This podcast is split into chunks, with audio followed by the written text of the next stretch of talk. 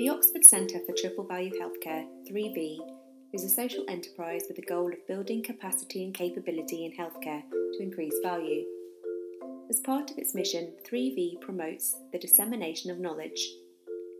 From our library of almost 1,000 books, we have produced short downloadable podcasts that summarise the most important classic books, book pods. These are essential for anyone working in healthcare and enable you to learn while you walk, drive, or travel by bus or train. Enjoy this week's book pod and ensure you get a new one downloaded by subscribing to Radio Value from your usual podcast provider.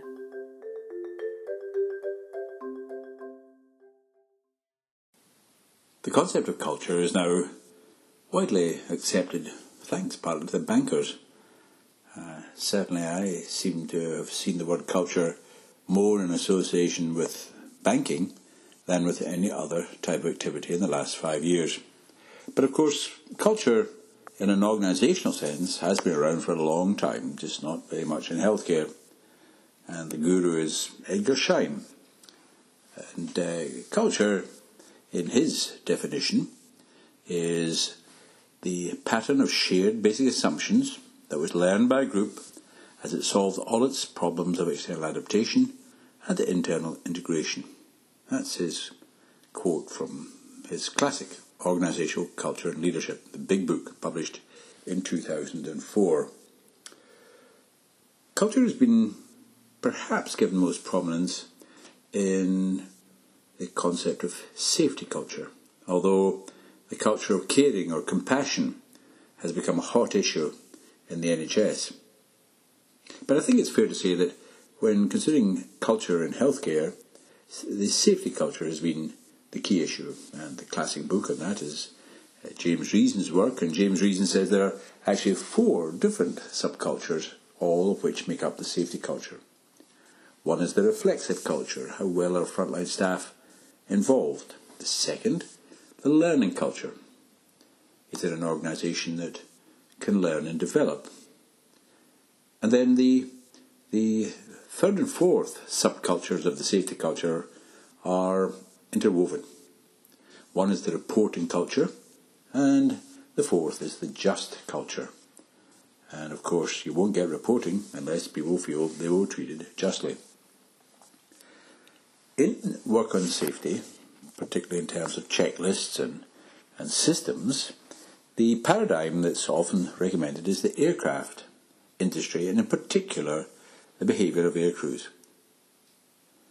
And in this very interesting book by Helmreich and Merritt called Culture at Work in Aviation and Medicine, research was carried out to look at just how similar or different were the two practices. Helmreich and Merritt also give their definition of culture. They say the culture of a profession, and I quote, is manifested in its members by a sense of community and by bonds of a common identity. And they say a safety culture involves observable behaviours and underlying values, beliefs, and assumptions. And I'm quoting now when I say from their definition employees in a safety culture are more than just a group of individuals enacting a set of safety guidelines. They're guided in their behaviour by an organisation commitment to safety, which is premised on trust, and the shared understanding that every member upholds safety norms and supports other members to that end. So, um, when you look at how they operate and you see that they do things like um, uh, proper training, crew management, then it all appears very sensible.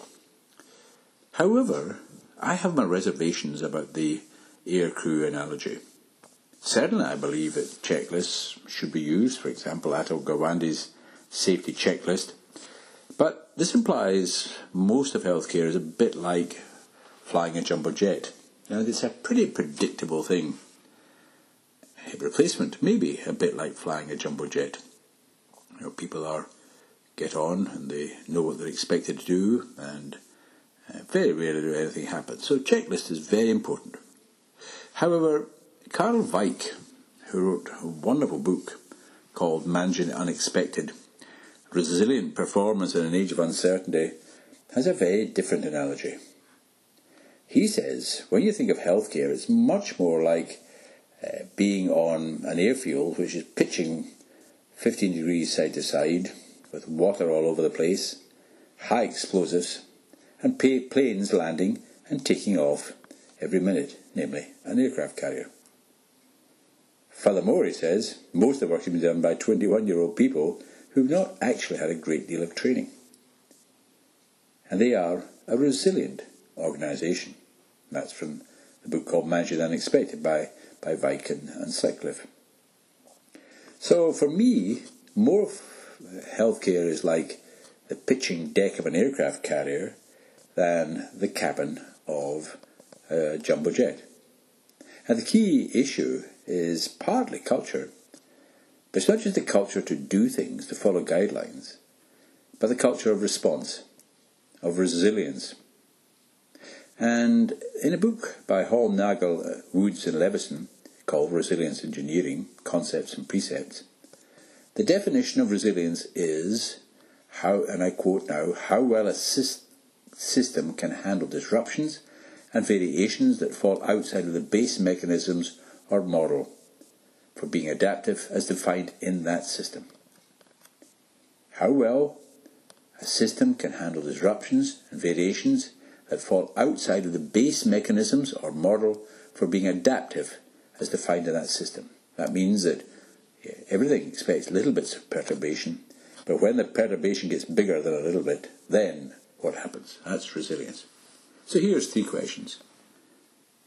For you, what human activity other than an aircraft carrier or a pilot cabin do you think is like being in healthcare? Secondly,